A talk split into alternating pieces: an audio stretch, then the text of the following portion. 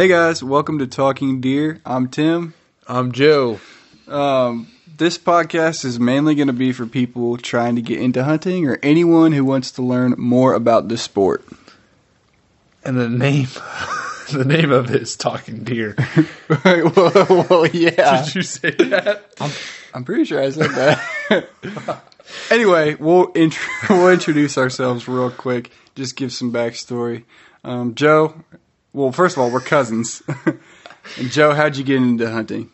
So my dad introduced it to me at a pretty young age.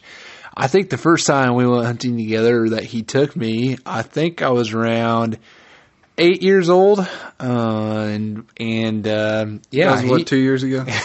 Doesn't feel like it. no, but anyways, he took me out hunting and kind of fueled that fire for me. And I don't know, I got into it, started watching a lot of videos, and uh, kind of just went from there. What about you? Yeah, it was actually my grandpa who got me into hunting. Um, my parents weren't really into it, but my grandpa was, so he'd take me out for rifle season every year. And so, like a lot of people, I actually got into hunting by rifle hunting. And then as I got more and more into it, I started bow hunting. It kind of opened up some more opportunities, longer season. And now I consider myself to be more of a bow hunter than a rifle hunter. But yeah, I love it. Can't get enough of it. We've made a lot of mistakes. A lot of mistakes. But yeah, that's that's kind of what we're wanting to do with this podcast. Actually, we've got um, we've made a lot of mistakes in the past, and through those mistakes, we've learned a lot, and we've learned a lot from you know our some of our hunting idols like the Drurys and others that we just listened to Seek stuff. that- oh yeah, there's a lot of good guys a out lot there of good guys out there. doing better stuff than we are, but we just wanted to share and kind of dumb it down a little for people who might just be getting into the sport. and that might be around the same age as us that don't have land and uh and, you know i don't know maybe we can um Right, Just, I'm, you know- I'm hoping to touch on that today. yeah touch on that Today we're actually talking about shed hunting. Mm-hmm. So we'll we'll start at the very very basic. Joe, what is shed hunting? so deer from um i would say i don't know middle of january to middle of march they actually lose their antlers and that's what we're calling a shed to you know and that happens with uh, as their tes- testosterone drops and uh, it's just a thing that occurs yearly and it's really it's really pretty interesting actually how that all works Right on. So differing from other animals that have horns, which are a lot of times made of what is it, keratin or something? I, It's, yeah it's like a something it's like a protein, kind of similar to like our fingernails almost. I think. Mm-hmm. Um, deer have antlers, which are made of bone. Um, the unique thing about it is, like Joe said, they fall off every spring and then they grow. Typically, they grow bigger the next year. So yeah, similar to same thing with elk and moose Yep, they're in the deer family too. Yeah. So, yeah, so that gives a really unique opportunity in that you can go on a little treasure hunt and find them. Pretty fun. So that brings us to kind of why do we shed hunt? So the main thing is, you know, it's winter and it gives you something to do to get outside. You're looking for literally um, antlers on the ground from an alive animal. You know, it's it's pretty neat.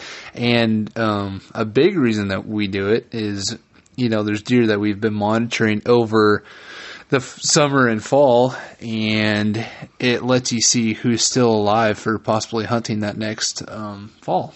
Right, right. And another thing we actually touched on before we uh, before we hit record was just gaining access to properties. That's another really good reason to shed hunt. So uh, what I would kind of say is a lot of guys, especially guys our age, who don't have infinite amount of wealth. we're stuck by either or you know access to private land. We're stuck either hunting public, which is a huge blessing, but it comes with its challenges. We can either hunt public land or we can knock on doors and try to get permission that way. So, Joe, I know I'll, I'll actually let you take over for a couple minutes and talk about what we do this time of year, just knocking on doors. Yeah, so right now, what I'm doing, um, this is not a plug by any means, but I, you know, we're both on OnX quite a bit, and that does, it's a really great land app for um, knowing boundaries of property and landowners' names and addresses um, for where they live. So right now, I'm just going through and I am making a bunch of marks on my map, pinpoints, to uh, to get a game plan for asking permission, and then later on, you know, later in January and coming into February, I'm gonna start driving around anytime I can and knocking on doors and. Um, Tim, you want to kind of talk about So yeah, the first thing I'd say is it's awkward when you walk up to a door of somebody you've or never even just met. driving in someone else's driveway. Yeah. It's just really weird. Joe and I actually knocked on a couple doors a couple weeks ago, and it was it's it's kind of nerve wracking, and it's even worse when they've got a long driveway because you're you're asking for something that's by no means something that they have to Oh. do for you. And with a long driveway, if there are posted signs of private property, do not enter. don't, don't go up their driveway, even if there's not a gate. Like Is this if a there's voice of experience? I'm talking from experience. if there's posted signs, do not go up their driveway. Um, you know, if they have a phone number or something there, call them. Yeah, yeah. But anyway, so it's a little, it can be a little daunting and a little awkward, and unfortunately, you can expect to get a lot of no's. But that's what brings us to where we're at with shed hunting. So shed hunting provides a unique opportunity because oftentimes, if you're if you're in September knocking on people's doors saying, "Hey, can I hunt your property?" They automatically red flags go up and they think to themselves, I don't want to get shot. I don't want my dog to get shot. No, And you're probably not the only one. yeah, there's probably other people doing the same thing. Right. So what's what's unique about this time of year, springtime, shed hunting, when you knock on somebody's door and just say, "Hey, can I just walk behind your house in your back fields and pick up deer antlers or look for deer antlers, maybe save you a tractor tire?" A lot of times landowners are much more willing to allow people to just walk their backwoods without a weapon in their hands.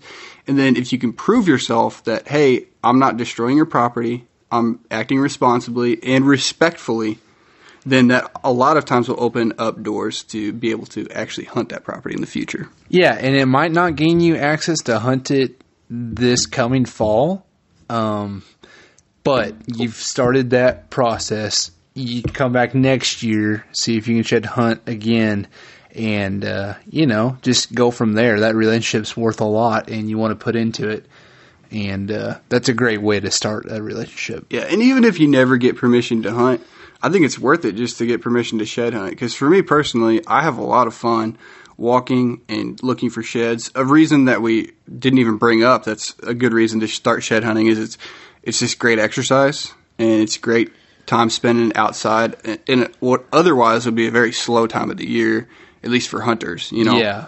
When how many miles are you putting on when you're shed hunting? Like during the season, what do you? I put in 79 miles last spring, and I was expecting to do more like 180, but I got kind of busy renovating my, my house. I live in a tiny house, actually, so I was converting my grain bin into a house, but I was busy with that because I was about to get married. Otherwise, I would have put even more, but That's a lot of miles. yeah, what'd you do, four? I, yeah, one, yeah, five or ten. no, you, you put in a few, but I think you were Yeah. busy with school and stuff as well. So, okay, so let's actually dive into the nitty gritty of where and how to find sheds. So you really want to be. Travel corridors are really good. Where where is the main population of deer hanging out, and where are they traveling to and from? Usually, it's this time of the year. It's going to be from bedding to food. So that bedding area is a really great area to look for. Um, warm season grasses, timber, cedar trees. Uh, we've kind of looked. We've looked around there. Uh, what do you What do you think, Tim? Yeah, so like Joe's saying, this time of year, deer for the most part are on a on a bed to feed pattern. This means that they're spending the majority of their time in and around their bedroom, which is going to be any place they feel safe and secure. Usually, it's thick cover, a lot of grasses, um, thickets, cedar thickets, timber, stuff like that. And then the feed in ag, it's really easy to identify because it's cut bean fields, it's cut corn fields. But uh, you get into more suburban stuff, or even you know big woods country, it might be an acorn flat. but you need to identify what Somebody's backyard. yeah, somebody's got a corn pile out there, Yeah. you know. but anyway, uh, you just need to identify where those deer are going to feed and where they're bedding, and then you really check those three places. It's where they're bedding, where they're feeding, and then the trails that they're using to get between those two. Another great place that I love looking is fence lines. You know, where those deer are crossing fences, when those bucks jump and they hit the ground, they're going to jog their head. And I've found a few sheds along fence lines. I know, Tim, you probably walk fence lines, and it's it's a great way to you know find where deer are crossing, and uh, you might get lucky finding some sheds there pretty easily. Yep, absolutely. I remember in school actually my, my campus had some some elbow room there. There's about a thousand acres on my campus and I was allowed to walk that and I found one right along a fence line where there's like a one of the the top wire was broken so they always cross there and I knew that and I went over there and checked and sure enough there's a big five point right side. Pretty awesome. the easiest place is going to be looking at the food source. If you have a main destination food source of s- some sort, that's that's going to be a really good place to check for sure. Right. So what Joe mentioned earlier, he mentioned deer tend to shed from mid January to mid March. So a lot of guys tend to take this tactic where they don't want to dive into the deep bedding right away in January. Instead, if you're really itching to get out there, just check the edges of the food source where you're a little bit more low impact. You're not running deer away in the middle of the day. And then as more and more deer actually drop their antlers and you're confident that, you know, 95% of bucks have dropped, then you can actually get into the thick stuff and look for antlers there. Similar to early season hunting, if you think about it, we hunt Right. a lot of outside edges and we're not really piling into the timber right off the bat. Similar to shed hunting, you don't want to pile into the timber until you're pretty sure 90% or more of the bucks you're looking for have shedded. Exactly. That's a great point. So ultimately, find a spot, um, whether it's public, and you, you need to check whether the public actually allows you to shed hunt. Most places do, but I know there's certain situations. You know, national parks are a no go. You can't shed hunt national parks, but most uh, state parks and stuff like that allow you to shed hunt. So find you a place, get out there, put some miles on. Don't get discouraged if you walk a little bit and aren't finding sheds. Um, I know I, I probably average about a shed per three miles. So Yeah, the more the more the miles you put on your boot, I mean, get some good hiking boots, good hiking shoes, and enjoy just enjoy creation and get out there. It, it can be a lot of fun. It can be it can be challenging. It can be kind of tough, but I think it's I think it's a lot of fun. Tim, what kind of weather do you like to shed hunt in? I, we haven't really touched on that. Uh, yeah. So weather a lot of guys when they first get into shed hunting, they think, "Oh, I want it to be bright and sunny so I can see really well and I can see the antlers."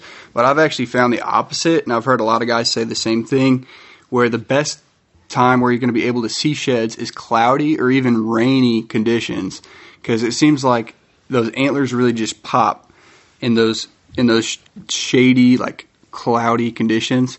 And the other thing you're not dealing with is the shadows from like tree limbs and grass blades. It's like it's almost like everything looks like an antler on sunny days, but on cloudy days the antlers really just stand out. You're gonna be able to see them. Yeah, and I would a pointer I would say is look for something that is not look look for something out of the ordinary. It's kind of like when you're glassing, you want to be looking for something that just doesn't fit, and obviously that's kind of white or that creamy color. Mm-hmm. Look for something that just doesn't really sit with the terrain, and you know you'd be like, man, that just does not look right, and go look for it. It just might be a shed. Joe, have you ever measured any of your sheds? You know, I I haven't found anything worth measuring. okay, I was gonna I was gonna ask you what your biggest shed was. I I don't know, probably seventy some. inches? That's huge. Seventy inches? That's a big Six. shed. I don't know. That might be too big. Okay, What about you? say- What, what's your biggest shed? I think my biggest shed is about 65 inches, Okay, 64 and a if- half. So I'm probably around sixty six to sixty six and a half. That's reasonable. Okay, so just a little bigger a than me. little bigger than you. All right, well, should we shut this one down? yeah, I think it's been good. All right, guys. Well, till next time. Have a good one.